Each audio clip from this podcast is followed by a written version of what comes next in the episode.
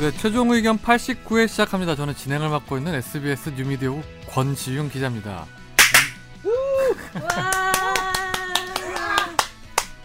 생일 축하합니다. 감사합니다. Congratulation. 왜 태어나? 네, 제 생일이 지났는데 아무튼 늦게라도 챙겨주셔서 정말 감사드립니다. 지난주에 우리가 못 보는 바람에 네, 김선재 아나운서가 꼭 자기가 방송국에 SBS에 좋아하는 몇 안 되는 선배라고 그런 말 안 했어요. 금시초문이에요. 손에 꼽는 뭐 선배. 뭐 다 조작 방송 선재 씨 아닙니까? 그거는 우리가. 요술봉이에요? 휴대용 선풍기거든요. 3단 이렇게 막 가능. 흔들어 보세요, 이렇게. 아 이게 되게 시원하고 용서하지 좋아요. 않겠다 이러면서 막. 시원하고 좋아요. 만화 좀 지하철 그만 봐 타면은- 지훈아. 아니 지하철 타면은 이렇게 하면 좋아요. 근데 사람들이 쳐다보지 않으면 좋아요. 아니 이거 갖고 있는 사람 요새 많아요. 그렇지 우리 않아요? 아버지가 다니고 저거 같은. 실 PD가 동의했어요. 얼마예요?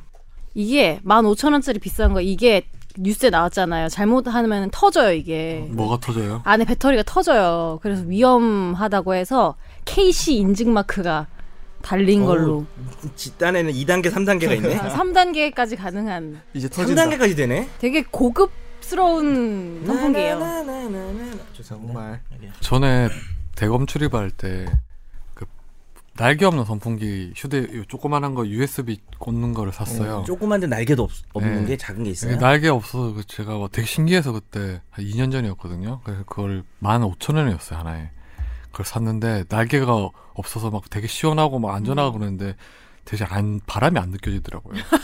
그러, 그럼 아 저기 바람 없는 선풍기. 그러니까 이게 날개도 없으면서 바람도 같이 없더라고요. 무풍 에어컨은 들어봤어도 무풍 선풍기는 좀 그렇지 손을 않아요? 빼면 그냥 선기 아니에요? 선풍기. 그래서 이거를- 선제 동생 아니에요? 대검 기자실이 너무 도와서 제가 USB 꽂아서 하는데 켰는데 소리가 엄청 크더라고요. 막 경운기 소리가 막 나더라고요. 근데 바람이 안 나오더라고요. 이게. 소리는 크고 네. 날개는 없고. 예.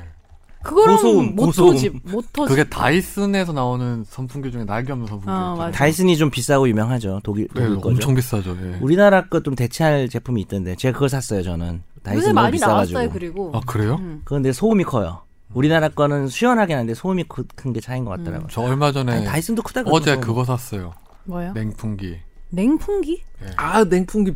냉풍기가 뭐예요? 얼음 넣어서 하는 거 아. 혹시 바람 나는 나 거? 제가 에어컨 대체하는 거? 에어컨을 몰라요. 되게 많이 틀거든요. 그래서 전기세가 엄청 많이 나요. 음. 그래서 제가 더위를 너무 많이 타서 한 달에 한 전기세 많이 나면 20만 원 아, 기분이 되게 그렇겠네요. 무슨 뭐 하는 소리야? 것도 없는데 전기세 많이 나오고. 집에 주말에 집에만 있으니까. 네. 그런데 하는 일도 없으면서. 냉풍기 샀는데 어제 되게 만족했어요. 집안에 여자. 냉풍기- 그게 어떻게 원리가 얼음을 갈아줘야 돼요? 어떻게 얼음 갈아주는 게 아니고 뭐 무슨 물을 집어넣거나 아니면 물 옆에다가 수저 옆에다가 저기 뭐냐 얼음 냉 냉매가 필요하구나. 냉매라기보다는 얼음 팩을 집어넣죠. 아 얼음팩을 그럼 네. 냉장고에서 얼려놔야 되는 거네. 네, 그렇죠. 예. 저희 집에 얼음 되게 많거든요. 항상 제가 그걸 얼음 누가 수시로 다 먹기 씁니까? 때문에. 그러면은 여러 가지로 곰 같네요. 볶음 같네요. 오늘 케이크도 곰 케이크로 지금. 우리 집 사왔는데 강아지 우리가. 보니까 대리석 위에 이렇게 올라가 있던 되게 시원하던데. 집에 대리석이 있어? 아니 가- 요새 팔아요 강아지 그 마늘 위에 한 칸짜리 대리석이 있어요. 아 지- 더울 거기 때 올라가 더- 있는. 더웁지 되게 말라고. 더우니까. 별짓거리를 다 더울 때 하는구나. 야. 저도 우리- 대리석 하나만 사주실래요? 사서 올라가 누워 있게요. 있으세요. 우리 강아지 오늘 호강도 네, 여성 못 변호사님은 시켜주고. 피부가 대리석 같네요. 오늘 저 비비크림을 좀 발랐습니다. 오늘 사람들을 3명, 4명을 만나야 돼서. 뭐 여기 세 명. 여자들이. 다 세 만났네요. 명. 전 이만 집으로 돌아가겠습니다. 오늘 되게 깔끔하게 입으셨길래. 여기 3명 만날 땐 제가 안 바르죠. 그렇죠. 여자 만나나 보다. 뭐 이렇게 그때. 생각하죠. 정 변호사님 그때 저 되게 충격적이었잖아요. 그때 그 파자마 입고 왔을 때 그때. 아, 방송에요? 네, 그 팬티 있잖아요. 트렁크 팬티. 네. 아, 저는 미친놈이라고. 와 미, 방송에서 죄송합니다. 와우. 야, 내가 변호사인데 미친놈이래. 조작 방송 진짜. 네. 음. 왜곡 보도 이씨 이러면 안 돼 정말. 오늘 오랜만에 봐서 저희가 서두가 길었네요. 그 청취자 사연으로 넘어가시죠. 청취자 사연 우- 우리가 되게 좋아하는 애청자분이 보내주셨는데 요새 아, 그래요? 많이 없어요. 참, 사연이 너무 없어. 아, 너무 슬퍼. 예. 많이 하고 싶은데 없어. 네. 이것만이를 살려달라 뭐 이런 거라도 좀 보내주세요 저희한테. 저희가 좀 법적으로 어떻게 해볼게요. 할게요. 네, 읽어주시죠. 안녕하세요. 개편의 칼폭풍을 견뎌내신 최종 의견에 오늘도 파이팅을 드립니다. 파이팅. 어찌나 위로가 되는지. 저희도 어떻게 될지 몰라. 네. 파이팅 파이팅. 질문하기 전 한 가지 이상민 변호사님 축하합니다. 드디어 시네타운 19에 출연하셨군요. 그러니까 우리에서 시네타운으로 갈아탄 가면은 거예요 지금요? 아니 그게 축하할 일인 거야. 아 고정된 거예요? 아니요. 어, 그건 아니고. 지난주 음. 월요일에 갑자기 아침에 전화가 왔어요. 6월 5일이죠. 6월 6일 이제 그 다음 날 노는 날이었는데 아침에 이승훈 PD한테 전화가 와가지고 한번 나왔었잖아. 나왔었잖아. 또 난. 어. 같이 뭔가 이렇게 하는 일이 있어서 그것 때문에 전화를 했나 싶어서 딱 받아봤더니 보통 개인적인 일로 전화를 하면 음. 어 저 이승훈 PD입니다 이렇게 전화를 받진 않잖아요. 뭐라고 하는지 친하니까. 옆에 누가 있었나 보다. 전화를 딱 받았는데 예 이상민 변호사님 이승훈 PD입니다 그래요. 그래서 아 이건 뭔가 예 와리가 있다라고 생각을 했는데 옆에서 예 우리 말 좀 써주세요. 와리가 뭡니까? 뒷 뒷군요? 뒷군형은 뭐야? 그냥 와리로 하시죠. 그게 나아 보이네요. 그래서 들어봤더니 이재익 PD님의 그 예의 그 재기발랄한 목소리가 들리더라고요. 그래서 그 지난주에 화제가 됐던 판결이 있습니다. 뭐예요?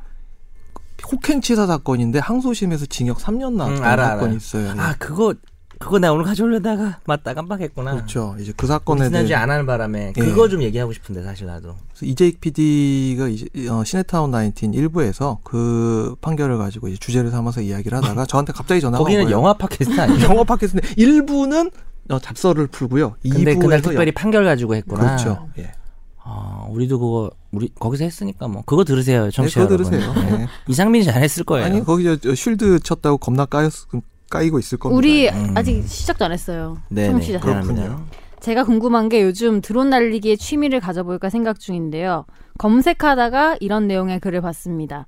양평의 모처에 마당이 있는 집에 사는 A 씨가 밖에서 꽃에 물을 주고 있는데 어디서 드론 한 놈이. 놈이 한 명이 날아와서는 마당 위를 저공 비행으로 알짱 거렸다고 합니다. 자, 아나운서로서 이런 걸 다 읽어야 되는 현실이 너무 안타깝네요. A 씨는 뭐야 저거라며 무시하려고 했는데 시끄럽게 계속 날아다니고 카메라까지 달려 있어서 기분이 나빠진 A 씨는 새총을 읽어주세요. 새총을 냅다 갈겨서 네, 드론을 명중. 그런데 드론이 비트비트 날다가 옆집 채광창에 추락. 유리가 박살나면서 안에 있던 아이고. 사람들이 다쳤다고 합니다. 사고 커졌네요. 어. 드론의 주인은 나타나지 않았고 A 씨는 수리비에 치료비를 물어줬다고 하는데 이 드론 주인을 찾아내면 쓴 돈만큼 받아낼 아우, 수 이런- 있는 건가요? 음. 이런 드러운 상황이 있나요? 이거 준비하고 있었구나. 아니 지금 나 네. 정말 살짝 되게 재밌었는데 나만 웃구나. 웃고 나서는 비난을 못, 실망스럽네요. 저희는 절대적인 원칙이 아니 저런 이런 신미한 실망스럽네요. 실수로 웃었을 때는 실수로 웃었을 때는 비난하면 안 돼요 그 개그를 안 웃고 정색하고 욕해야 돼요. 일단 먼저 이 드론이 남의 집 마당까지 들어가는 거 예를 들어서 가정을 한다면 담벼락에 있는 음. 아, 집에 이야 그러니까 이거 까지 참 와 들어간다면 주거 침입이 될 수 있나요? 애매하네. 되지 않을까요? 어. 원래는 신체 일부가 들어가야 되냐 전부가 들어가야 되냐 해서 원래 신체 일부 침입설 전부 침입설 학설 대립이 있었는데 드론은 한 놈이니까 되지 않을까요? 근데 나중에 개념이 확장되면 모르겠지만 현재로서는 주거 침입은 그 어렵다. 음. 행위자의 어떤 몸이 들어가는 그러니까 사람의 행위를 하는 거고 이건 사- 물건을 통해서 하는 거기 때문에 주거 침입죄는 아니고 음. 다른 식의 범죄로 네, 카메라가 달려 있 그 있으면 주거의 안정을 해치면 되지 않나요? 그러니까 주거의 안정은 충분히 해칠 것 같아요. 네. 그래서 어, 어떤 식으로든 아직까지 뭐 판례가 없으니까 어떤 식으로든 규율이 돼야 되지 않을까. 이게 근데 이 드론이 자기가 알아서 기어 들어간 건 그 아니잖아요. 판례가 주거의 평원 침해설이라는 그걸 취하고 있으니까 예. 가능할 수도 있을 것 같아요. 아니 있을 것 근데 같은데. 예를 들면 화장실 몰래 카메라도 하면 안 되잖아요. 그런 것처럼 이게 카메라가 달려 있는 드론이면은 집에 있는 모습을 법으로 찍으면은 치부- 처벌을 해야 되겠죠. 그러면. 카메라 찍는 게 원래 이제 성폭법에 있는 것은 신체 일부를 치- 촬영을 해야 되니까 그게 아니라면 뭐옷 입고 있다면은 그건 안 되는 거니까 음. 다른 사생활 침해로 가야 되겠죠. 요거는 좀 한번 기소를 해서 판례를 한번 만들어 볼 필요가 있을 것 같네요. 야 근데 이 기소해 봅시다. 대단한 게요. 음. 그 새총을 가지고 이거를 때려 부셨다는 것 자체가 사실 우리가 그냥 넘어가는데 그 부분이 가장 놀라운 부분이었어요. 아니 바로 앞에서 떠 있으면 맞출 수 있잖아요. 드론 맞추기 되게 힘들어. 빡 왔다 갔다 거리거든. 맞춰봐라, 맞춰봐라 이러면서 막 되게 짜증났겠다 진짜. 아, 만약 저저 앞에서 있었다면 저는 안 그랬을 것 같아요. 어떻게 하실 것 같아요? 야구방망이로 쳤을 것 같아요. 정말 음. 네. 인성이 노인성. 노인석. 아니 근데 이거 드론 한 10만 원, 15만 원 아, 권지훈 하지 지금 않나요? 어? 조인성이라고 했는데 넘어가기에요 그냥? 거대죠. 이런 드론 이런 드론 드립 넘어갑니까? 조인성이 아, 빨리 해요, 빨리 빨리 빨리 합시다. 예. 아니 비쌀 것 같은데 왜 안 찾으러 오지? 싼 것도 있는데. 음. 네. 근데 요즘에 2만 원짜리 드론도 있어요. 네. 예. 아, 진짜요? 1만 5천 원짜리도 있고 5천 원짜리도 있어요. 저 샀었어요. 그러니까 이게 사실 안 나와 5천 있지만 원짜리는 뭐. 자기가 캥겨서 그 사고를 다 봤기 때문에 지금 이게 안, 안 나타나는 걸 수도 있고 아니면은 파편으로 다치신 분들 중에서 드론 주인이 있는 거야. 정말 상상력 옆방에서 이러고 날리고 있었어. 네. 어, 그랬는데 다친 거죠. 어쨌든 질문은 뭐였죠? 네. 어, 이사 이 나중에 부상금을 들어온 청구할 수 있냐는 주인을 예. 찾아내면 돈을 받아낼 수 있느냐 이건 받아내기 어렵죠 왜냐하면은 인과관계라는 게 있는데 이분이 새총으로 드론을 박살내면서 그게 다시 채광창에 떨어져서 누가 다친 거기 때문에 뭐 사람마다 생각이 다를 수 있겠지만 제가 볼 때는 이거를 드론 주인에게 받아내기는 어렵고 오히려 이제 드론 주인에게 드론을 박살낸 부분에 대해서 우리 주인공 사연 주인공인 분이 배상을 해줘야 될 수는 있어요. 다만 그와는 별개로 남의 집에 함부로 카메라까지 달린 드론이 날아왔으니까 그것에 대한 어떤 배상 모두 다 가능한 상황이기 때문에 어, 그러나 이 본인이 새총으로 부셔서 추가로 일어난 사고에 대해서 드론 주인에게 배상하라고 말하기는 조금 견해대림은 있을 수 있지만 근데 지금 이거는 어려울 것 같아요. 그렇게 예상을 옆집에 최강창을 부셔서 뭐 사람들이 다칠 다칠 걸 걸. 예상하고 그렇게 한 건 아니죠. 드론을 날린 사람이 아니 그러니까 드론 날린 드론을 친 사람이요. 새총. 근데 드론은 날린 사람은 더더욱 그렇지 않나요? 그렇죠. 그러니까 결국은 아, 직접 인과관계라는 거죠. 그러니까요. 둘 다 조금씩 책임을 질 수도 있고요. 드론 날린 놈, 그 다음에 이 사연 주인공. 근데 드론 날린 사람이 그 사람들 다친 것까지 책임지기는 좀 어렵지 않나 싶어요. 음. 제 생각은. 이변 생각은, 어- 이변 선생님 생각은 어때요? 다를 그래서 수도 있어서. 드론 드론을 등록을 해야 된다 이런 의견도 나옵니다. 그러니까 드론에 요즘 카메라 되게 드론 많이 달려서 등록제? 나오는- 예. 마치 자동차 등록하듯이. 개 강아지 반려동물도 요즘 이제 등록 음. 등록해야 되거든요. 구청에다가 비슷하게 그 드론에 카메라 가지고 이제 아, 사생활 그건 침해한다 심각한 문제인 것 이런 게 그럼 이거는 그러면 뭐 그 원래 드론의 원주인 같은 경우에는 뭐 배상 책임이 묻기 어렵다는 말씀이에요. 그러면 예, 그 새총을 쏴서 드론을 박살내는 상황이 너무나 비정형적인 음. 사상 경과라고 보입니다. 그래서 예상할 수가 없기 때문에 드론 주인이 잘못을 했다 하더라도 그 이후에 피해를 드론 주인이 책임질 것 같지는 않아요. 제가 음. 왜냐면 보기에는. 드론은 조종만 잘하면 뭐 창물 부실 일 있나요? 드론 주인이 좀 근데 나- 이게 나- 그냥 나쁜 놈이긴 단순히 예를 한데. 음. 들어서 뭐 자기한테 방해하지 않는 드론을 맞춘 게 아니라 음. 자기 집 앞에 드론 정- 드론을- 정당방위처럼. 예. 그러니까 뭐 상황에 따라 또 달라질 수 있겠지만 이 사연만 보면 바로 사실상 자기의 사유지에 들어온 드론에 대해서 이렇게 음. 사생활 침해하고 있는 네. 상황에서 그래서 그걸 막기 위해서 그렇죠. 새총으로 맞췄는데 이 드론이 비틀거리다가 남의 집에 떨어진 거니까. 그래서 드론, 드론을 박살낸 거에 대한 배상은 줄어들거나 매- 미미하게 하게 될 수도 있어요. 지금 권지훈 기자 얘기 참 마- 일리가 있는 것 같아요. 근데 본인이 굳이 새총으로 박살을 내서 다른 사람이 다친 거는 그럼 드론이 들어오면 어떻게 해야 돼요 그러면요? 뭐 드론 보자기를 씌워야 돼요? 근데 드론 이거는- 드론이네요. 드론 드론. 아니. 어 좋아. 근처에 있을 거 아니에요. 뭔가 날리는 사람이 가서 날리지 말라고 말하면. 근데 이게 꽤 꽤 그게 그 안 보이게 아. 할 수도 있어요. 예. 아, 네. 저는 정말. 그거 쳐내가지고 쫓아내다가 좀 드론 박살내고 이런 거는 좀 책임을 안 아니면 질 뭐 수 있을 것 이불 같아요. 같은 걸로 덮어 씌워야 되는 거예요 이렇게요? 촬영 거리가 그게 막 몇 킬로씩 되고 이러거든요. 그 아, 이불에 들어온 안 보여요. 드론이군요. 네. 네. 이불에 들어온 드론. 가고 노인성. 다음 사연으로 넘어가겠습니다. 다음 사연 없는데. 다음 사연은 있어요 하나. 그 게시판에 있는 건데요. 게시판. 저한테 없어요. 그 호색 아니 호 지난주 저 호세? 올해인가? 아니, 농담입니다. 아, 이번 주인가요? 호식이 두 마리 치킨 대표가 아, 아, 맞아. 그 성추행 의혹 있잖아요. 네. 그거 나 모닝와이 대해서 인터뷰했는데 못 봤어요? 못 아, 봤어요. 얼마 저 이제 전에. 모닝 안 해요. 네. 아, 그- 뭐 생투, 생투하죠, 생투. 팟빵 저녁에 게시판에 나와요. 이제 그 이용자분이 올려주신 질문인데 호식이 두 마리 치킨의 가맹점 전주들이 호식이 대표를 상대로 손해배상을 낼 수 있냐 왜냐하면 호식이 두 마리 치킨의 이미지를 훼손시켜서 너무 타격이 클 것 같아. 그러긴 해. 어, 배상이 줄었다. 뭐 이런 건데 이게 이- 이- 그렇게 보면 되지 않을까? 기업의 어떤 그, 어- 그 손실에 대해서 오너에게 배상을 물을 수 있는 이런 건가요? 좀 약간 차이가 있는 건가? 가맹정주니까? 하필이면 이름을 그 사, 이름을 사장 이름으로 지어서 그래요. 그렇게 많이 해서 좀 덜했을 텐데. 호식이 두 마리 치킨 드시는 분 있어요? 있으세요? 저한 번도 안 먹어봤어요. 전 다행히. 먹어봤죠. 아, 저는 다행이라고 대학생 안 하기란 또. 자, 젊었을 때 많이 먹었어요. 저는 곰내치킨 좋아해서. 꿈네. 저는 이제 또 BBQ 먹다가 요즘 뭐 BBQ도 얘기가 있더라고요. 음. 그래서 안 먹어요. 근데 비비큐가 맛있긴 해요. 저는 굽네요. BBQ BBQ 얘기 알아요? 아니 근데 또 그것도 그런가 방송에서 얘기하기 몰라. 왜요? 불매 운동하고 그러던데. 네, 그렇죠. 어, 그래서 저- 태극기 집회 뭐 음. 회장님이 그거라고. 요즘에 그래서 다른 거 먹어요. 어제 처음 최근에 그거 먹어봤어요. 노랑통닭? 아, 어 맛있어요, 노랑통닭. 맛있어요. 노랑통닭 맛있어요? 노랑통닭 맛있어요. 염지를 하지 않은 어, 지금 노랑 통닭. 실PD가 별로 리액션이 없는 편인데 되게 크게 끄덕거렸어. 맛있죠, 노랑통닭. 밍밍하더라고요. 아, 실PD 노랑 강렬한 통닭 것만 좋아하는군요. 드셨나 실PD에 대한 정보가 너무 없어가지고 하나 얻었네요. 여러분 실PD 노랑 아무튼 통닭. 이게 노랑통닭, 그 노랑통닭. 이상민 변호사님 이게 배상을 물을 수 있나요 대표한테? 잠깐 갑자기 머릿속에 노랑통닭은 염지를 하지 않고 가마솥에 튀깁니다. 머릿속에 이 얘기만 생각나서 음. 상, 상징적인 의미에서 음, 어떨 것 같아요? 대상을 청구해 보는 게 뭔가 좀 설레로 남겨보면 좋을 것 같습니다. 그러니까 진짜 너무 예. 설레. 김실 씨 어디 마스크 하나만 갖고 오실래요? 그러니까 X 마스크 이런 거 하나 차라리 해가지고 개구기가 낫잖아. 그러니까 보통 침 흘리고. 어떤 상품에 CF 이제 광고 계약 체결하고 그 광고 찍은 사람이 이상한 짓 했다. 네. 그러면은 그 계약서에 그 사람이 이미지를 훼손해 가지고 그렇지. 피해를 입히면 그거를 네. 대한 배상을 하는 규정들이 있거든요.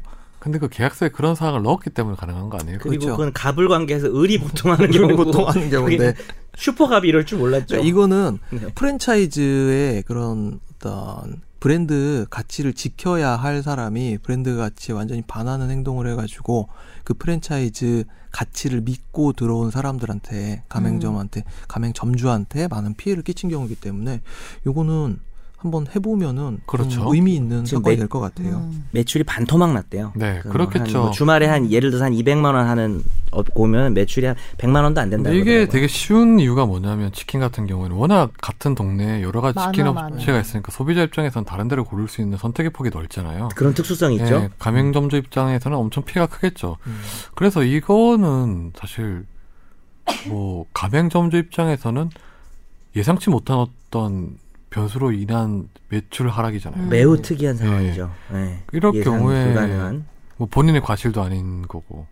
그 프랜차이즈의 가맹비를 기본적으로 내고 매달마다 어느 정도를 또 돈을 내잖아요. 음. 예. 예, 그럴 그런데 금액에 이런 어떤 브랜드 이미지를 그렇지. 관리해주는 어떤 비용이? 음. 대가도 포함되어 있다고 보면 충분히 가능하지 않나요? 그런 식으로 논리 구성을 네. 해가지고 근데 일단 두 가지 문제가 있어요. 1번은 우리 호식이 씨가 호식이 씨 뭐라 호식인 호식님 예. 우리 호식이 씨가 과연 호식이. 성추행을 했는가? 네. 라는 문제가 있죠. 아직 사실 뭐 그냥 합의했기 때문에 근데 합의해도 아시다시피 뭐 수사가 계속될 그렇죠. 것이고 네. 제 그냥 추측이에요, 여러분. 이건 뭐 무죄 추정이지만 네. 예, 했다고 볼 수밖에 없는 상황 같아요. 뭐 여러 가지 그렇죠. 정황을 예. 봤을 때는 그 이런 상황이 벌어지기 좀 힘들어요. 네. 그 여자분이 영상으로 거짓말로 나오잖아요. 해서 하긴 좀 힘들기 네. 때문에 거의 제가 볼 때는 했- 했은 것으로 될 가능성이 좀 크고 두 번째는 그거죠. 이 사람이 분명히 잘못을 했죠. 네. 범죄행위고 또 약간 좀 음, 드론 범죄행위를 하셨잖아요. 계속하면 네. 안 돼. 어. 드론 범죄행위를 좀 하셨잖아요. 이게 무슨 뭐야 사기치고 이런 거 좀 다르잖아. 음. 이게 그런 왜 한숨 쉬어?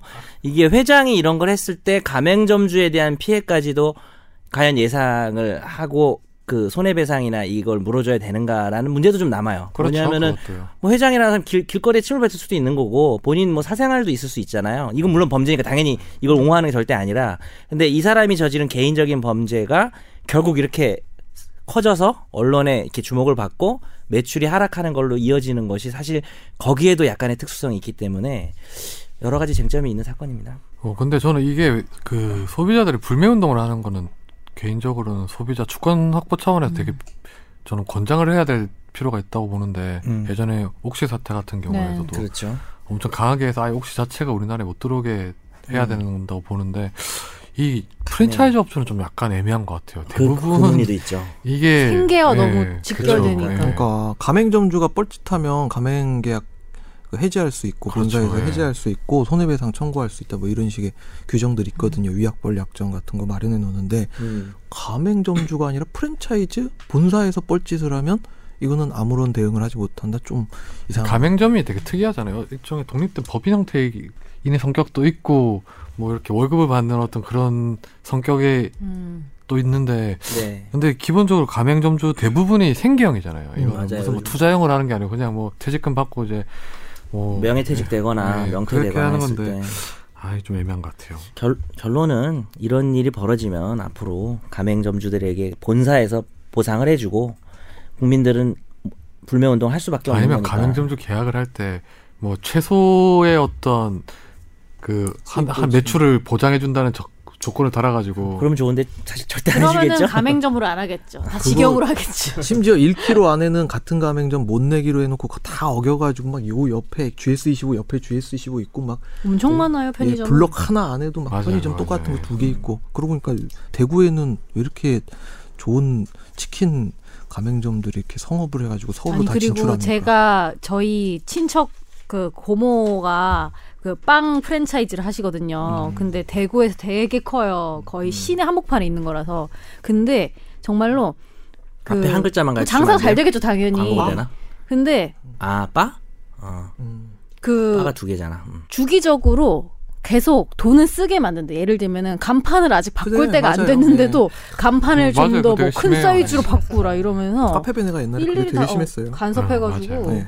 생각보다 이- 이윤이 별로 안 남는다 하더라고요. 대부분 가맹점이 그래요. 음. 그게 왜냐하면 가맹업주가 이제 본사에다 제공해야 되는 비용에 포함이 되니까 네. 예, 그걸로 많은 차익을 남기죠. 음. 네. 네, 다음 화재 판결로 넘어가겠습니다. 오늘 화재 짧게 판결은 하면 우리 될것 정 같아요. 변호사님이 어, 좀 오늘 예상외로 다른 판결을 갖고 오셨어요. 그만 좀 해요. 아니 우리 호, 성연 호시, 기가 성연석 있었으니까. 변호사님이 성현석 변호사. 성현석. 정현성 변호사. 소개해 주시죠. 근데 개인기가 좀 있어. 이 씨는 지난해 5월 아파트 화단에 물을 주는 일로 말다툼을 한 동네 주민에게 You are fucking crazy라고 말했다는 이유로 기소가 됐다. 발음 되게 좋네요. fucking crazy. 이거 아이러니 얘기하면 그리고 안 되는데. 유아 FC. 음, 검찰이 들어갑시다, 기소유예 들어가서. 처분을 내리자 헌재 헌법 소원을 냈다. 그런데 말다툼 중 영어 욕설인 fucking crazy를 혼잣말로 한 행위는 음. 신났네요. 뭐, 모욕죄에 해당하지 않으므로 네. 기소유예 처분을 내려서는 안 된다는 헌법재판소 결정이 나왔습니다. 네 나이 차이가 좀 이런 잭이랄. 음, 이게 한번 되게 웃긴 거예요, 그죠? 근데 판결이. 괜찮잖아서 좀 전에 누구를 상대 생각하면서 하신 아니요, 거예요? 아니요. 네, 저 쳐다보고 불특정 하더라고요. 다수. 저 쳐다보고. 세상을 향한. 어 불특정 다수가 더 무서워. 난 세상을 트럼프인 향한. 줄 알았어요, 트럼프. 근데 이게 What 지금 the f- 검찰에서는 모욕죄가 인정이 되는데 뭐 기소할 사안은 아니라서 기소유예를 한 거고 기소유예라는 게 기본적으로 죄가 없다는 게 아니라 그렇죠. 죄는 인정하지만 경미하기 때문에 기소는 하지 않겠다는 그게 거죠. 일단 중요하죠. 죄는 네. 인정되지만 기소 안 하는 게 기소유예죠. 근데 헌재에서는 이게 죄가 죄 자체가 되지 않는다고 했는데 그 이유가 뭘까요?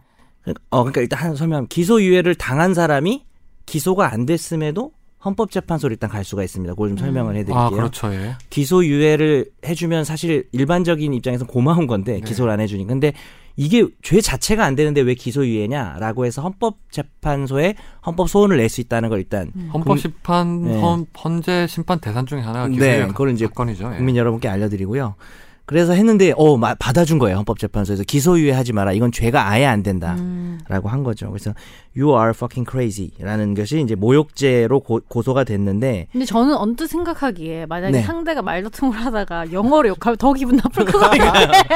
이 더군다나 못 알아들어. 그래서 기분 더 네, 내가 나빠. 못, 한 못 거야? 알아듣는 예를 들면 막 프랑스 욕을 하고 이러면은 왠지 근데 욕이야. 러시아 뭐 되게 기분 스파시바 나쁠 뭐것 이러고요. 같아요. 빠가야로 한국 말보다. 그렇지 않나요? 와르바시. 저는 뭐 영어로 욕하는 걸 들어본 적이 없기 때문에 아니 그게 언뜻 생각했을 때. 못 알아듣는 거 아니에요? 그, 그럴 수도 있어요. 그러니까 기분 나쁘다니까. 여기야? 왜냐 이- 욕 이- 자체가 기분 나쁘. 일단 이 사건이 되게 웃겼던 게 당시 어, 이 고소인이 20년이나 연상인 청구인에게 반말로 계속해서 시비를 걸면서 따라오다가 어, 멀리 갑자기 아파트 경비원을 발견하니까 갑자기 존댓말을 하는 등 모순된 태도를 보였다. 그래서 근데 저는 그 이래서- 결정문 읽어봤는데 전후 관계가 잘 모르겠더라고요. 안 나오더라고. 왜 두 사람이 다투고 예. 음. 아, 그 있었는지. 자세히는 안 나오는데 아마 뭐 뭐 뭐, 였죠 처음에 화단에 그, 물 어, 주는 화단에 일. 물 주는 거 그건 자세히 안 나와요. 근데 네. 막 반말하다가 경비원이 있으니까 저기요 막 존댓말하니까 너무 태도 돌, 돌변에 어이가 없어서 혼잣말로 you are so 어, 이렇게 한 거예요. 근데 저는 그러니까 이분이 그러면 유학파인 거예요. 왜? 이제 그런 것 같아요. 아니 저는 이 자체가 그 이 FC라는 게 일부러 했어 요 일부러. 영화에서 만드는데 주위에서 들어본 적이 없거든요. 잘. 그렇죠. 우리 그래서 같은 아니 이런 거죠. 예를 들면은 외국에서 뭐 오래 살다 온 분이 있어요. 근데 둘이 친구랑 가다가 한 명이랑 다른 한 명이 싸움이 붙었어. 그리고 옆에 있는 친구들 뭐, 뭐뭐쟤 뭐냐 이런 식으로 영어를 하는 거지 얘한테는. 근데 저는 그럴 수 있잖아요. 이게 더 웃겼던 게 화단에서 물 주다가 이렇게 FC까지 나오게 된그 계기가 풋볼 클럽? 저기 핵심 읽어드릴게요. 판결 이유. You are fucking crazy에서 fucking은 crazy를 강조하는 수식어로 대단히 지독히 매우 등의 의미로 해석되고 있고 crazy는 미친 정상이 아닌 말도 안 되는 열광하는 등의 다양한 의미를 가진다. 다만 위 표현이 경멸적 표현인지 여부는 사전적 의미뿐만 아니라 여러 가지 맥락을 종합 판단해야 된다라고 했는데요. 그러니까 이제 이게 만약에 fu라고 했으면 100% 모욕죄예요. 이거는. 음. 확실해요. 그런 뭐 실무례도 있고 FU라고 했으면. 근데 이게 지금 ing가 붙으면서 아, crazy를 강조하는 의미로 쓰였기 때문에 더군다나 혼잣말 느낌이다 이래서 어, 좀 다른 거죠. 그러니까 이걸 우리말에도 적용하자면 야이 어, 이 발로 발로마 이렇게 하면 이건 100% 모욕죄입니다. 근데 에이 발 너무 힘들다. 요런 것들은 감탄사. 어, 감탄사로 사용하면 모욕죄가 되지 않을 수도 있다는 또 모욕죄 요즘에 비범죄와 논의도 있잖아요. 그러니까 이게 어, 상당히 기본적으로 이제 특이한 헌재에서는 해석이 달랐던 건데 헌재 재판관들이 기본적으로 나이가 많으니까 아마 성문 영문법을 근거해서 이렇게 해석을 한 것 같은데 지금 성문 기초 영어요. 네. 홍성문 선생님. 성문 선생의 예. 이게 마치 영문학자처럼 너무 이렇게 문법 위주의 영법학자처럼 우리나라 영어 해석을 교육의 했더라고요. 문제를 보는 것 같네요. 와 진짜 연식 아니 드러난다. 그러면 앞으로 욕할 때 우리말로 욕할 때도 약간 감산 감탄사처럼 직접 안 봐야 돼 얼굴을 네. 하늘을 보면서 노룩 어, 내- 모욕이죠. 나 혼자 노룩 모욕. 감탄사 네 다음 화재 판결 넘어가시죠. 술은 아빠에게 배워야. A 씨는 지난해 6월 모두 9차례에 걸쳐서 4살 딸에게 술은 아빠에게 배워야 한다며 소주와 맥주, 포도주 등을 마시게 한 혐의로 기소가 됐어요. A 씨는 2012년에 경남 한 기도원에서 기도하던 중 태어난 지 두 달밖에 안 된 딸이 보채면서 울자 기도하는데 방해가 된다는 이유로 승용차에 두시간 동안 혼자 둬서 방치하거나 또 2012년 그해 8월에 석 달 된 딸에게 자신의 발가락을 입으로 5분에서 10분 동안 빨게 한 혐의로도 재판에 넘겨졌다. 그리고 A씨에겐 징역형이 내려지게 됐는데요. 대전지방법원 형사 7 단독 이재원 판사는 아동복지법, 아동학대, 위반 등 혐의로 재판에 넘겨진 A씨에게 징역 10개월의 집행유예 2년을 선고했습니다. 네 일단 어떠세요 두 분은 그 저는 이 판결만 뭐 이게 뭐 건장할 사안은 아닌데 한번 응. 생각을 해볼 필요가 있- 있- 있겠더라고요. 이게 뭐 부모가 애한테 술 같은 거 좀 먹일 수 있잖아요. 아니죠. 4살인데 왜 술을 먹어요? 아, 그러니까 이제 나이를 떠나서 예를 들어서 한 네. 중고등학생쯤 아. 아, 되면 뭐 이게 초등학생 같은 경우에 그냥 한 잔 마셔볼래? 어, 아빠가 그냥 술 마실 때 오늘 뭐 어, 명절인데 재밌게 네. 놀다가 어, 그래서 아빠한테 술은 음. 아버지한테 배워야 돼 이러면서 어른한테 배워야 돼 이러면서 예 그래서 이게 정확한 사연을 잘 몰라서 좀 일단 쉽게 판단하기 어렵고 애 나이를 떠나서 어떻게 그냥 이렇게 생각해요? 바꿔 말씀드릴게요. 연석이 형이 어, 또 나야? 따님 따님 채원이한테 뭐 여섯 살입니다. 술을- 참고로 술을 막 먹인다고 생각을 해보세요. 막 먹이진 뭔가 않아, 않았다는 거예요. 소주- 근데 술도 소주, 먹이고- 맥주, 포도주를 먹였는데 그러니까 한 잔씩 음. 그 아홉 차례에 걸쳐서 많이 뭐 무슨 원샷 시켜나 이러지 않았을 거 아니야. 한 모금 먹어볼래 이랬을 수 있잖아요. 근데 그 근데 제, 저는 제 기준에서는 네. 그 이 뒤에 술 얘기도 있고 뭐 기도원 얘기도 있잖아요. 제가 봤을 땐 그냥 이상하신 분이에요. 그렇죠. 일단은 아 기본- 다른 건 일단 그래. 근데 일- 음. 어, 맞아. 근데 일단 권지윤 기자의 질문은 네. 이 사건을 떠나서 우리가 아, 만약에 네. 자식한테 술을 고등학생인데 선재 아나운서는 술을 처음에 혹시 뭐 부모님이 아니요 저는 대학교 때 혼자 아니에요 네, 대학교 때 친구들이랑 마셨거든요. 고등학교 때 그때 1학년 대학교 때부터 때는 마셨- 아니, 오히려 아니, 아니, 그러니까 전혀, 대학교 때는 전혀. 오히려 본인이 술을 이제 그만 마셔야겠다고 생각한 때 아니에요. 그러니까 청소년 때 너무 많이 하산했어요 말라가지고 하산했어요. 이제는 네, 먹을 이제- 만큼 이제- 먹었다. 이제 어차피 성인 됐으니까 그만 마시자 이러지 않았어요? 아 근데 저도 그거는 기억나는 게 옛- 저희도 제사가 되게 네. 많은 집이어가지고 제사 꼭 가면은 어르신들이 음복 한 잔 마셔봐 막 이러면서 했던 기억이 맞아, 나요. 그런 건다 어, 있거든, 학생 때 사실. 근데 근데 기억이 그런 건 있어요. 학대는 아니잖아요. 그쵸. 근데 좀 개념을 가질 필요는 있을 것 같아요. 애 나이에 따라서 관 근데 글쎄요, 술이 기준이 있을까? 음. 그게 뭐 이게 정확하게 실제로 맞는지는 모르겠지만 뭐 약간 마시면 뭐 소화도 잘 되고 포도주 뭐, 정도는 예. 아 요 요 얼마 전에 연구 결과 나왔더라고요. 아무리 약간 마셔도 안 좋다고. 아 그래요? 예, 근데 뇌에 손상을, 해마에 프랑스에서는 손상이. 가족들이랑 아- 아이들이 어려도 뭐 중학생 이래도 가족들이랑 식사할 때 와인 한 잔씩 마시고 다 같이 그- 근데 그러니까. 분위기가 그렇게 예쁜 음. 분위기가 아니었을 거잖아 이거는. 이 이제 사건은 아빠 그래요. 둘이 있을 음. 때 막 그냥. 어, 이 사건은 그리고 나쁜 자신의 놈인 거예요. 발가락을 입으로 50분 빨게 했던 것도 사실 저는 되게 냉정하게 좀 보려고 했는데 어릴 때 애기한테 내 손가락 주고 이러잖아요. 그냥. 발가락은 안 줘요. 무좀이 있는 발가락이야. 아, 발가락 당연히 안 주겠죠. 족부 완선. 예. 어 손가락도 저도 잘 안 주게 되더라고요 애한테. 아니 왜냐면 애기가 손에 막 달라고 하잖아요. 아이 근데 손에 또 병균이 있고 그래가지고. 그래서 항상 뭐 닦고 애기 음. 계속 손가락을 달라고 해서 이렇게 맨날 이렇게 주는데 그냥. 줘요? 조카한테 손가락을 줘. 조카는 없는데 어릴 때요. 초등학교 때나 이럴 때 막 애기도 오고 이러면 막 계속 뭐 있으면 매달려서 막 하면 그냥 새끼 손가락 이렇게 닦아서. 음. 뭐. 아, 근데 손가락 빨게 하는 건 좀. 아니에요? 그러니까 그- 그 네가 이상한 것 같아요. 아니 그냥 저는 일단 네 살짜리는 나쁜지 모르잖아요. 그런데 이렇게 한 게 더 문제인 것 같아요. 그럼요. 아 그리고 그렇지 않나요? 그러니까 식당에서 만약에 아빠가 있어도 19살이 안 된 학생이 술을 마시면은 걸리죠 원래. 걸리잖아요. 음, 예. 잘못된 거니까. 네 그렇죠. 근데 4살짜리한테 부모랑 동승해서 어, 그 같이 술 마시는 게 법으로 위반이 되는 거예요?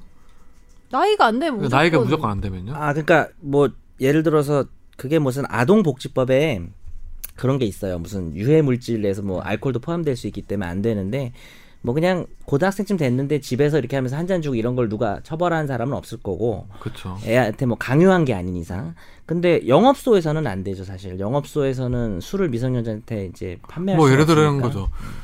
아빠가 뭐 애가 되게 탈선을 했길래 그 오늘 아빠랑 같이 한번 술 한번 죽도록 어떻게 마셔보자. 해서 어디 포장마차 데려가서 뭐 애랑 같이 막 술을 계속 마시는 거예요. 근데 애 나이를 고려하고 네. 또 너가 탈선해서 혼내는 과정에서 그렇게 술을 강요한 게 있다면 그건 처벌될 수도 있어요. 음. 근데 이게 기소가 됐잖아요. 여하튼 처벌도 된 거죠. 어, 그러니까 누, 누군가는 잘못됐다고 생각해서 네 살 애가 뭐 신고를 하진 않았을 것 같고 엄마가 하신 엄마가 했을 거겠죠. 거고 이 네. 사람은 거의 뭐 정신 나간 사람이에요. 지금 그러니까 뭐 권지웅 기자도 이 판결을 얘기한 게 아니라 일반론을 얘기해 본 아. 거고 이 사람은 또 뭐 그러니까 이 이 자기 아내에 대해서 도 많이 학대를 했고 남그 그렇죠. 아이에 예. 대해서도 한 사람이라 예. 뭐 이 사안 이- 이것만은 보면 이제 뭐 처벌이 충분히 가능할 것 같은데 저는 기본적으로 그치, 일반론으로 얘기해 예. 볼 수는 있죠.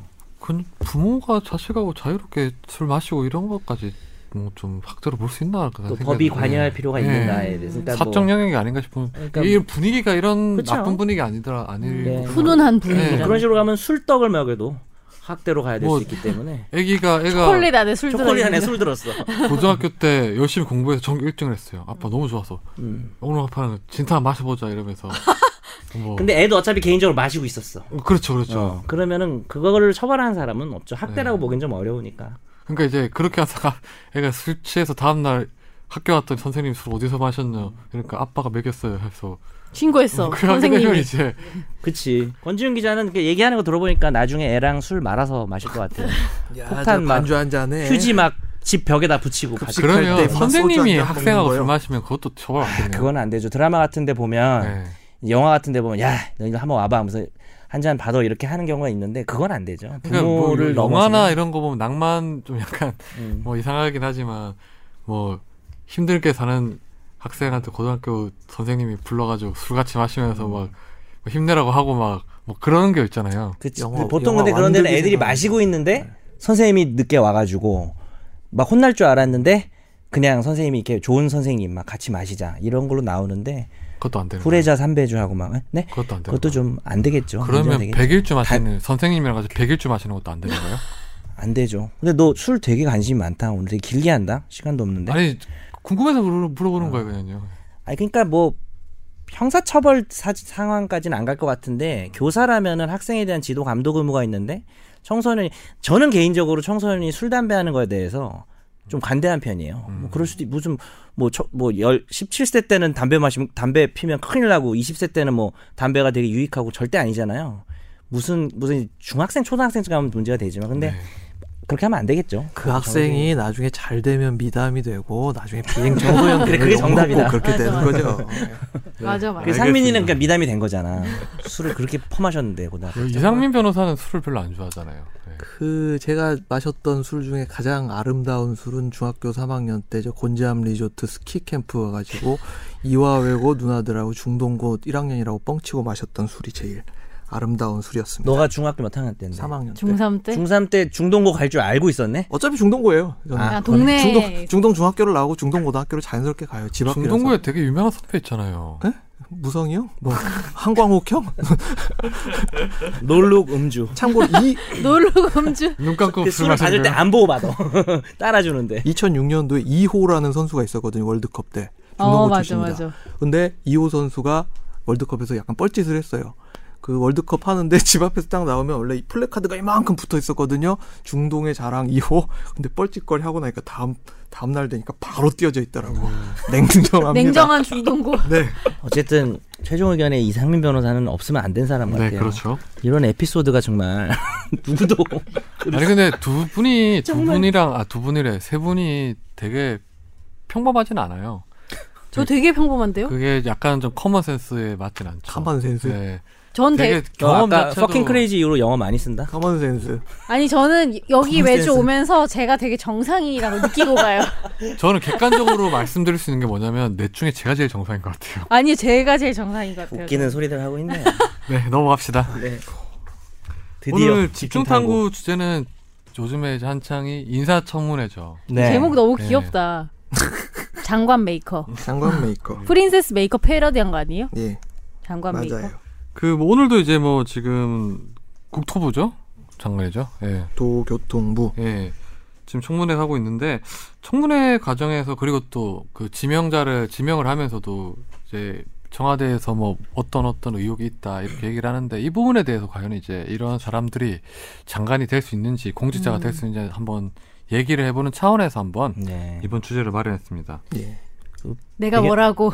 배경 설명을 굳이 좀 해보자면 원래 예전에는 그 인사청문회 대상이 네. 국회 동의를 얻는 음.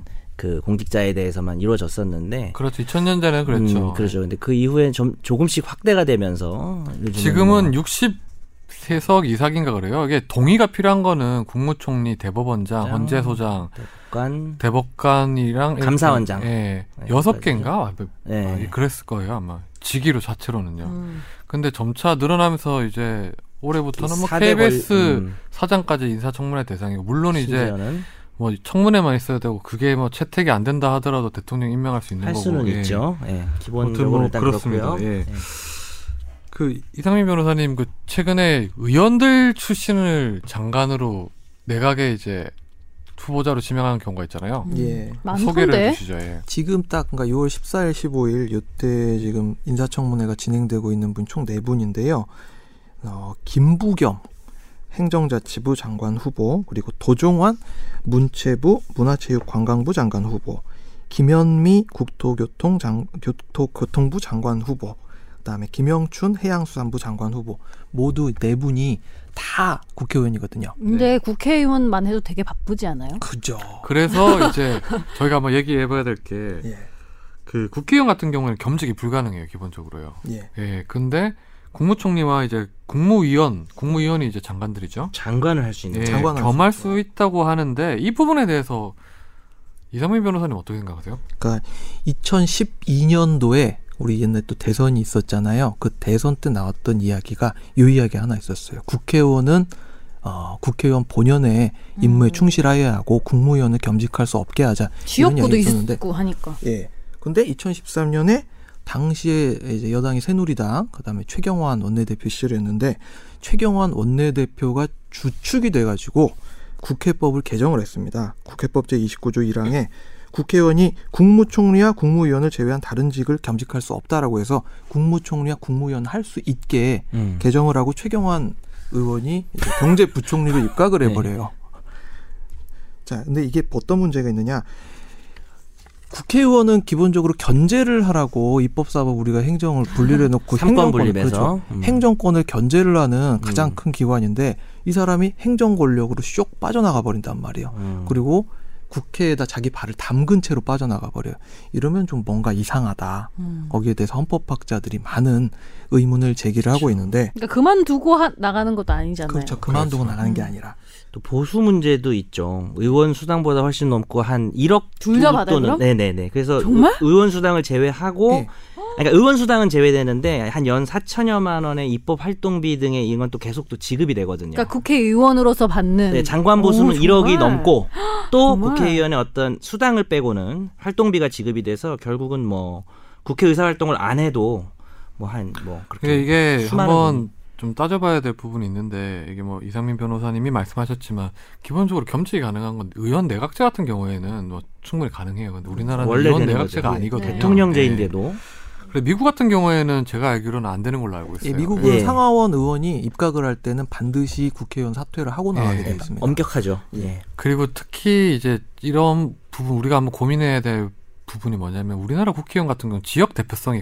강해요. 이게 지역 대표성 없는 국회의원 제도를 다시 만들자는 얘기가 있긴 하지만 그렇죠. 음. 현재로서는 분명히 지역구를 대표하는 그럼요. 의원이에요. 전국구 대, 뭐 의원도 있지만 물론 근데 이런 경우에 그럼 결국은 겸직하게 됐을 때는 지역구 의원으로서의 소임은 못하게 된다고 사실상 보는 게 못하는 그게 네. 예. 또 떠버려요. 네. 뜨고 지금 어, 의원이 그런 국회의원 출신을 왜 등용을 하느냐, 입각을 하느냐. 국회의원이 지금까지 입각에 실패한 적이 단 한 번도 없습니다. 청문회 때 의원 불패. 네. 음. 역대 정권에서 현역은 총 25분이 인사청문회를 이제 어, 했는데 인사청문회를 단 한 분도 낙마하지 않고 다 인사청문회에서 적격 의견을 받아서 그 통과가 이번에는 됐거든요. 이번에도 이번에 또 아마 그럴 가능성이 매우 높아요. 예. 음. 근데 이게 왜 그러냐면 청문회 위원들이 대부분 전부 다 국회의원이기 때문에 국회의원에 대해서는 되게 야 여야를 떠나서 친구 아이가 예, 이런 뭐 건가? 그렇죠. 아, 나도 같이 하고 그렇죠. 다 했어 임마.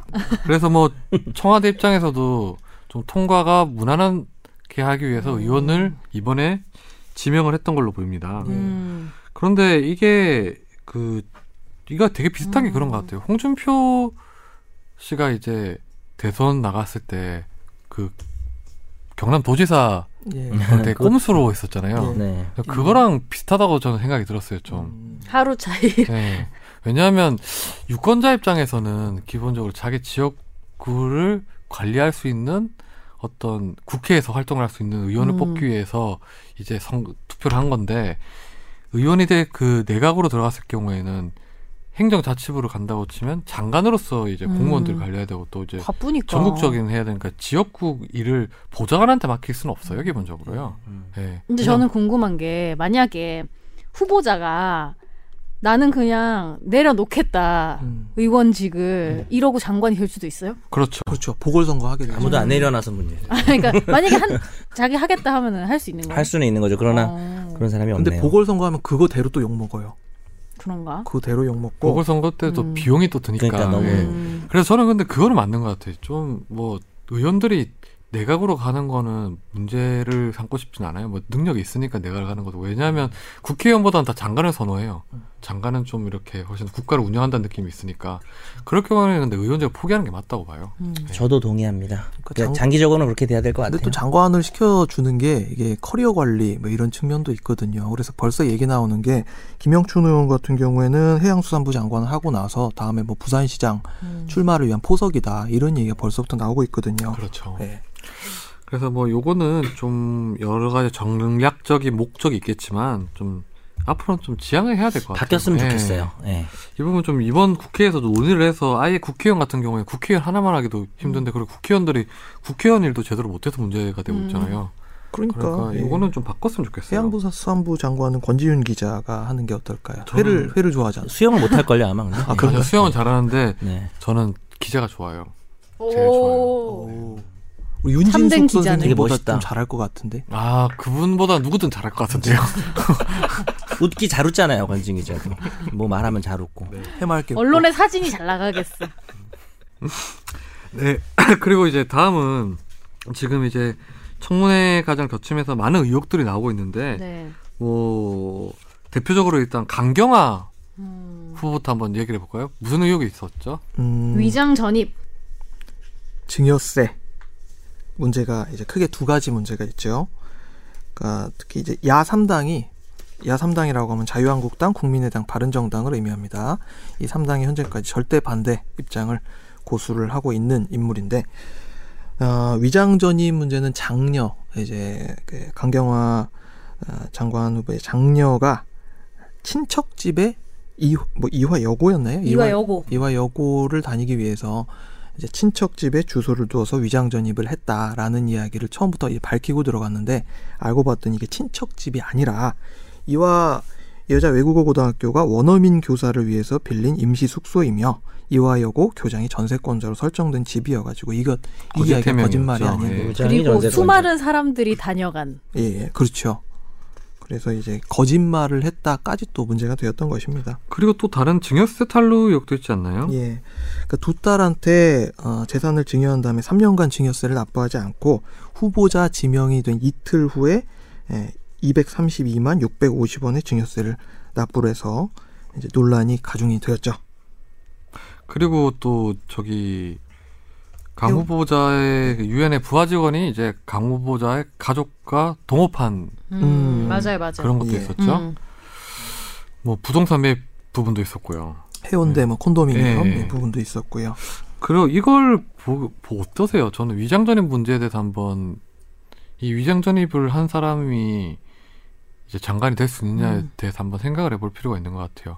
청와대에서는 뭐 이제 그 대통령이 이제 5대 원칙 그 인사 배제 원칙을 밝힌 적 있잖아요. 네.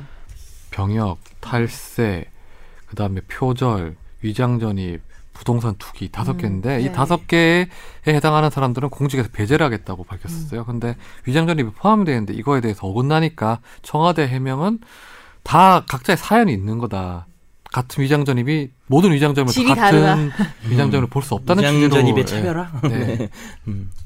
그러니까 보통 위장 전입이란 게 네. 부동산 투기하고 연결이 많이 되잖아요. 농지를 원래 농지를 사기 위해서는 농지법상 제한이 있거든요. 예를 들어서 음. 농지를 사기 위해서는 거기서 작용을 하지 않으면 농민이 직접- 아니면 예, 농작을 안 하면은 거기서 이제 농지 못 삽니다. 그래서 예전에 강호동 씨가 평창에 강호동 땅 구입하면서 깜짝 놀라겠는데 지금 집에서 쉬고 있다가 예. 강호동 씨가 이거 듣나요? 강호동 들을 씨가 수도 있어. 예, 예, 평창에 농지를 구매를 하면서 구입을 하면서 장호동 씨가 거기 갖고 농사 지을 일은 없잖아요. 싸펑 피펑 싹빵 삐빵. 죄송합니다. 예. 그래서 이제 이 위장 전입이 결국 아기 학교를 위, 이제 선택하기 위한 위장 전입이다. 그래서 이건 투기성 위장 전입과는 달리 봐야 되지 않겠느냐 이런 그런 거에 대해서 입장이죠. 어떻게 생각하세요? 저는 저는 제 주변에 이런 식으로 위장 전입하신 분들이 사실 많이 있거든요. 저는 음. 없는데. 그래서 저는 이걸 저 지금 이상민 변호사님이 말씀하셨지만 뭐 투기성 위장전입이 예전에 많았어요. 음. 근데 지금은 없어요 사실상. 왜냐하면 농지를 사서 이제 한다는 것보다는 아파트로 해서 하는 거니까 음. 대부분 위장전입이라는 게 교육 자녀 목적이에요. 자녀 교육. 학교. 네, 그러니까 저도 근데 이제 파학군 출신이니까 그런 그- 게 많아요. 기본적으로 부동산 투기랑 교육 이렇게 교육 목적으로 음. 위장전입하는 건 똑같다고 봐요. 교육도 투기고 사실 일반 사람 입장에서는 음. 위장전입까지 해서 그 학교를 가려고 하는 사람이 잘 없어요. 근데 뭐저 저는 예. 저도 되게 놀랐던 게 사람들이 생각보다 그 교육 목적으로 위장전입을 하는지도 저는 별로 잘 몰랐어요. 솔직히 제 주변에 없으니까. 엄청 많아요. 그러니까 저는 많긴 해요. 공립 음. 초등학교, 공립 중학교를 나왔는데 저는 제 주변에 정말 없었거든요. 그리고 이렇게 옮길 수 있는 일단 주소를 가진 사람이 없어 하고 고등학교가 싶거든. 커요. 고등학교가. 그러니까 근데 외고 고등학교는- 나오셨잖아요. 음. 이제 저희 그러니까 제가 나온 고등학교가 그렇게 제가 다니던 당시에 뭐 구시 저는 99학번인데 그 당시에 뭐 대학 합격률이 되게 우수하거나 그런 건 아니었지만 그래도 그 동네에서 뭐 휘문고 파락군에서 뭐 휘문고 무슨고 뭐 중동고 이런 식으로 해가지고 나름 이제 이름이 오래 청담고는 왜 음, 네, 빼나요? 나름 아 명문이라. 네. 형은 저 그 역사가 얼마 안 되잖아요. 내가 1회야. 그리고 이렇게 생각해봐도 될 것 같아요. 만일에 그 지금 강경화 후보자 같은 경우에 이렇게 위장전입으로 딸을 이화여고로 보내 보내면서 위장전입으로 또 다른 어떤 위자, 위화여고로 갈 수 있는 거기 지역에 사는 사람이 못 가게 된 거예요. 위장전입 때문에 그렇게 치면 또 선의 피해자 가 생긴 거겠죠. 그래서 위장전입 자체를 지금 주민등록법 위반으로 처벌을 하고 있는 거고 그런 점에서 저는 청와대 해명은 잘못됐다고 봐요. 음. 위장전입을 해서 장관이 될 수도 있다고 생각을 하는데 그러니까 뭐 위장- 모든 사람의 맞아요. 사연이 음. 있으니까 이건 되고 안 되는 게 아니고 위장전입이 안 해명의 된다고 방식은 했으면 다 부당하다. 안 된다고 해야 하는 게 맞는 건데 자기 의 원칙이 좀 잘못됐다는 걸 인정하는 게 맞는 거지. 차라리 인정을 그러니까 오히려 하고 저는 뭐 위장 전입이 있- 있지만 여부가 있지만 능력이 있기 때문에 음. 이런 논리가 맞지. 저도 차라리, 이 음. 위장 전입은 되고 저건 안 되고는 좀 없어 그리고 보이잖아. 위장전입을 시키기 위해서는 여러 가지 어떤 뭐 일반 사람들하고 다른 권한이 필요하겠죠. 정보력도 있어야 음. 되겠지만 뭐 이렇게 인맥도 있어야 되겠죠. 일반 사람들이 돈도 하는 게 필요하지. 난 쉽진 능력이 않죠. 없어서 못해. 하고 싶어도. 일반 사람들은 걸리겠죠. 네. 위장전입을 하다가. 그리고 이렇게 뭐 집을 어디로 갈 만큼 인맥도 없고 돈도 없어요. 음.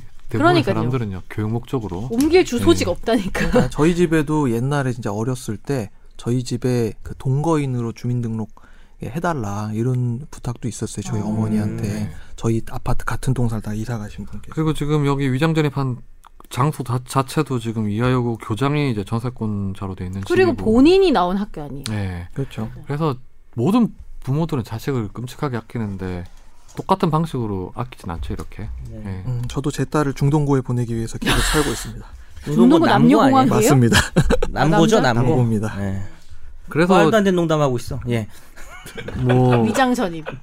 저는 강경화 후보자 같은 경우에는 지금 여러 가지 의혹들 되게 많이 나왔어요. 예. 이 위장 전입뿐만 아니라 그래서 그렇게 강행을 할 수 있을까라는 생각이 좀 들긴 하네요. 인명 강행을요. 근데 이 당시에 그러니까 이 50대 60대 되는 어르신들이 살아온 어떤 일반적인 과정에 비추어 봤을 때 이인 양반들은 그냥 그렇게 사는 게 되게 이상하지 않은 그러니까 세대잖아요. 보통이라는 거지. 예.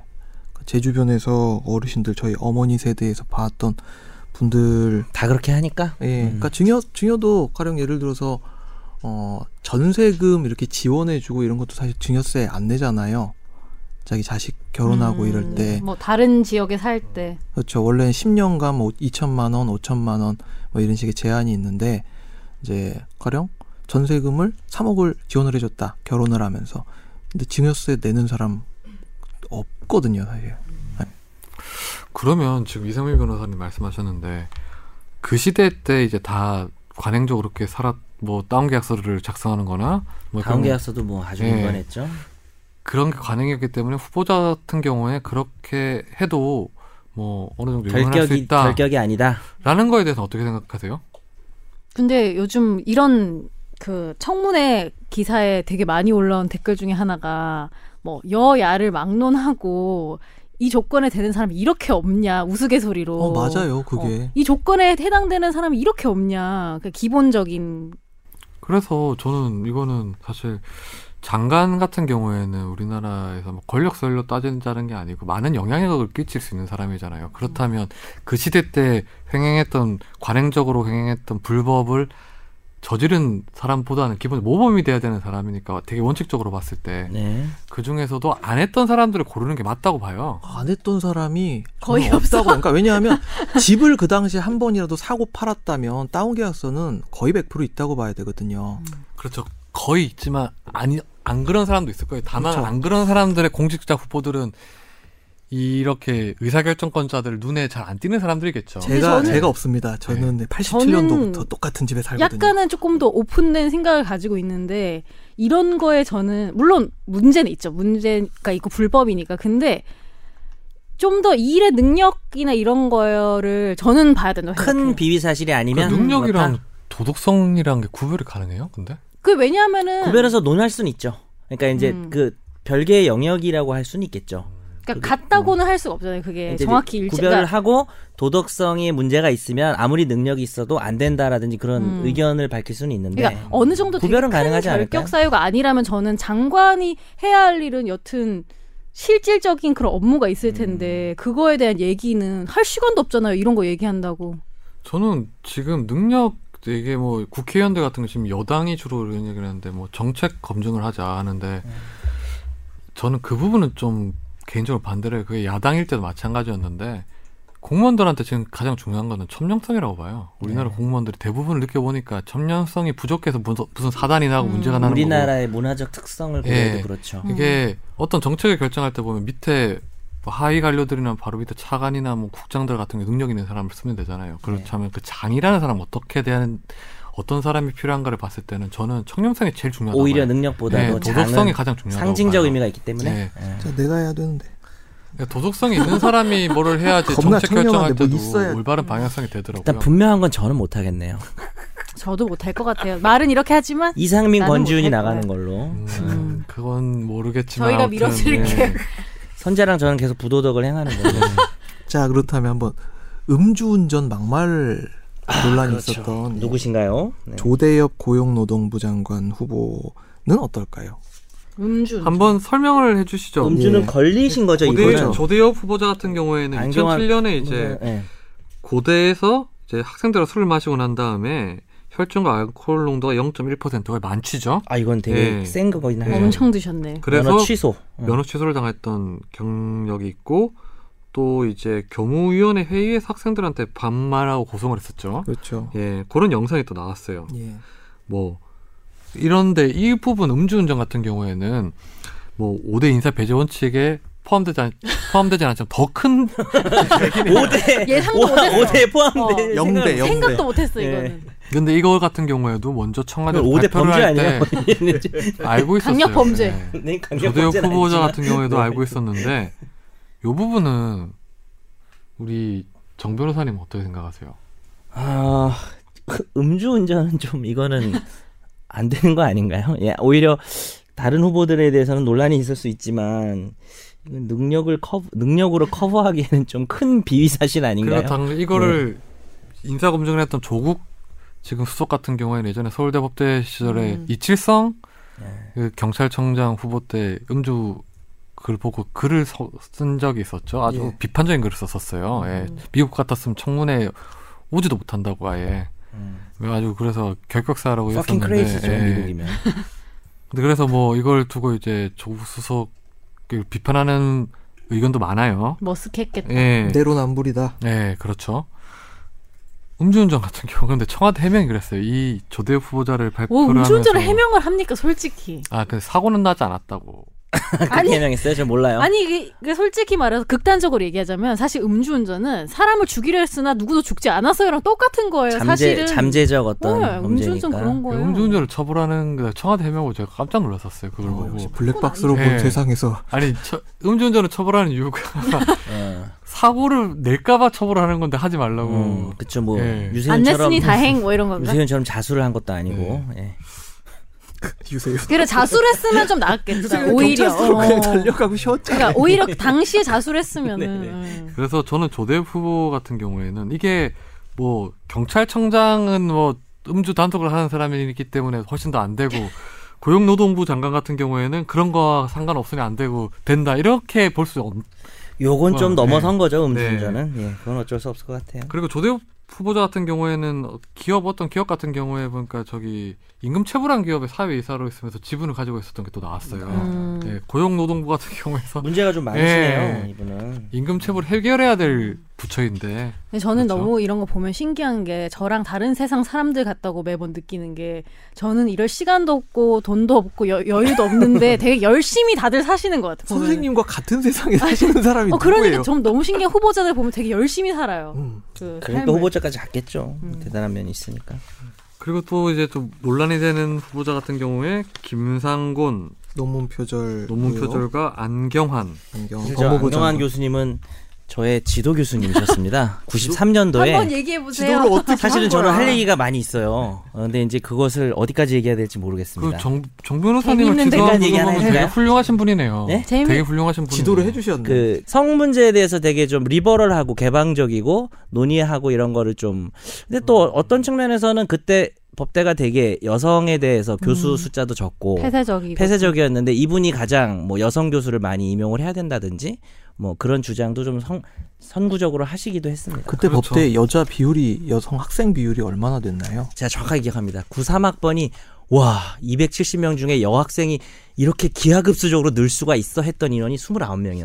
29명, 10%. 음. 지금은 이제 서울대 법대가 없어졌고요. 로스쿨 때문에 없어지기 직전에는 절반 정도, 45% 정도까지 음. 갔었죠. 안경환 후보 같은 경우에는 뭐 훌륭한 일을 많이 했어요. 근데 이번에 책을 제가 다 보진 않았어요. 책을 아- 다 보진 않았지만 직접 사서 아니 보지는 못했어요. 어. 보지는 못했는데 그 발췌된 부분 봤는데 일부에서는 뭐 서울대 한인석 거- 교수 같은 경우는 악마의 발췌 편집이다 이렇게 얘기를 음, 했는데 네. 한 챕터를 읽어봤는데 약간 일반적인 성의식은 아닌 것 같더라고요 보니까요 분명히 좀 약간 여성간이 좀 약간 좀 다르긴 하더라고요 리버럴하다고 표현할 수 있는 부분 은 아닌 것 같아요 그러니까 잘못된 인식이 있는 잘못된 것 같아요. 인식이 예. 있는 것 같다. 근데 저는 궁금한 게 이걸 보면은 저는 전 여자인데 사실 여자로 기분 나쁘다기보다 어떤 생각이 먼저 들었냐면은 남자들이 되게 기분 맞아요. 나빠하지 않을까요? 아니 그런 남자들이 내용이 뭐였죠? 오, 간략하게 뭐. 아니 그러니까 남자들이 본인을 그렇게 얘기하는 걸 기분 나빠해야 할 그리고 것 같은데. 이제 뭐 남자들을 되게 이제 기본적으로 수컷이 그러니까 오히려 오히려 저는 그렇게 봤어요.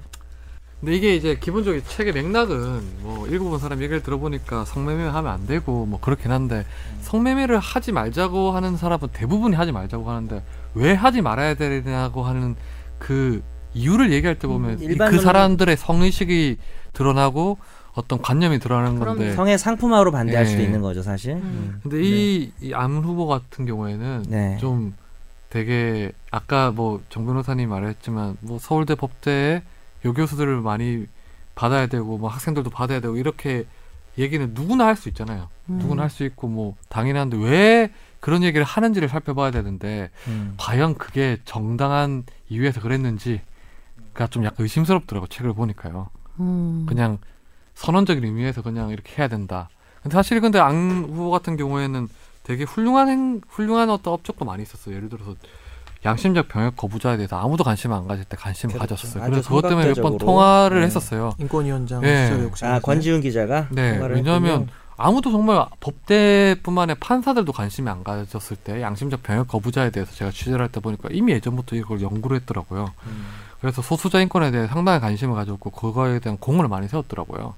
근데 네. 저는 이런 이 그 저도 전체를 본 건 아니지만 이 후보자의 그 책에 나온 글을 표현들 봤을 때 보면은 어때요? 어떤 느낌이 드냐면은 왜 그런 거 있잖아요. 사람이 심리학에도 있잖아요. 생각 안 하려면 더 생각나고 하는 그런 뭐 효과 있는데 이름 제 이름 잘 모르겠는데 그런 것 같아요. 그러니까 이거 틀렸다 틀렸다 틀렸다 말하면서 이 얘기를 계속해. 음, 그래서 그거를 계속 보게 되는 아. 이런 게 있어서 저는 네. 무슨 느낌인지 알 것 네. 같아요. 음. 왜 그렇게 글을 써야 했지? 만약에 본인이 그럴 의도가 없었다면. 음, 음, 음, 음. 뭐 약간 그런 것도 관련된 거예요. 예를 들어서 뭐 성적인 어떤 사회 문제를 다루면서도 영화 같은 네. 경우에 음. 뭐 굳이 불필요한 뭐 그런- 자극적인 그런- 음. 장면을 넣는다든지 네. 예를 들어서 뭐 위안부 문제를 논할 때도 그 그걸 뭐 작품에서 만들면서 이게 중심 중 주된 주제 취지가 이게 취지가 이게 아닌가라는 생각이 드는 느낌이 좀 있다는 건가요? 음. 음. 그러니까 굳이 이런 뭐 예를 들면은 구체적으로는 뭐 젊은 여자는 정신병자만 아니라면 거지가 없단 말이 있다. 이런 말을 왜 넣었어야만 하는가? 그쵸. 그러니까 약간 이런 그런 생각이 든다는 거는 거죠. 인용을 뭐 어디서 들었다 하더라도 원래 음. 들은 걸 다 쓰지는 않잖아요. 음. 예. 그러니까 어떻게 편집하느냐에 음. 이거는 따라서 자기 말이 맞죠. 자기 입말인 거죠. 이거는요. 음. 기본적으로. 뭐 그 외에도 이제 뭐 다운 계약서 작성했던 것도 있고. 이상민 변호사님 은 네. 어떻게 생각해요? 뭐 안경을 이중, 보잖아요. 그 이중국적 뭐 자식한테 뭐 이중국적 너에게는 뭐 아메리카라는 새로운 조국이 있다 이런 이야기가 또 나오고 있는데 그 난 그거는 뭐 그거 그거는 별 문제 아닐 것 같은데. 조국이라는 어떤 그런 개념을 막 국가가 주입시키고 옛날에 막 국민교육 헌장 외우게 시키고 막 하고 이런 부분에 대해서 비판하는 맥락이라 맥락이라고 저는 생각이 들었어요. 저는 네, 그건 그런 것 같아요. 예. 그 부분은 그리고 음주운전 다운 계약서 작성을 이제 스스로 고백한 거죠. 걸린 게 아니라 본인이 고백한 그렇죠. 거죠. 약간 약간 유세윤 느낌이네요. 이게 네. 이거는 본인이 나중에 이렇게 정치인 될지 몰랐던 거죠. 지금 되게 후회하고 계실까요? 그렇죠. 엄청 후회할 거예요 지금. 큰 그림을 네. 못 봤어. 아, 글 쓰는데 근데 있어서 후회 안 하실 것 같기도 해요. 글 원래 쓰는 거 성격이 참 조심해야 돼요, 네. 정말. 네. 그리고 우리 아까 조금 전에 말했던 저기 음, 김상 아, 네. 김상원 예. 교육부 장관 후보인데 논문 표절이 지금 계속 나오고 있어요 지금요. 아, 근데 논문 표절이 보면은 정말 많은 게 제가 옛날 제가 저 고대 법대 대학원 댕기던 시절에 민사 사건에 형사 사건아 그러니까 서- 그러니까 실질적으로 채무불이행 사건인데 이걸 사기나 뭐 횡령이나 뭐 이런 걸 고소를 해가지고 그거를 해결하려고 하는 그런 문제를 이제 발제를 하면서 어디 박사급 논문 하나하고 석사급 논문 세 개를 이렇게 RISS 리스에서 다운받아가지고 보는데 음. 네 개 중에 세 개가 표절이에요.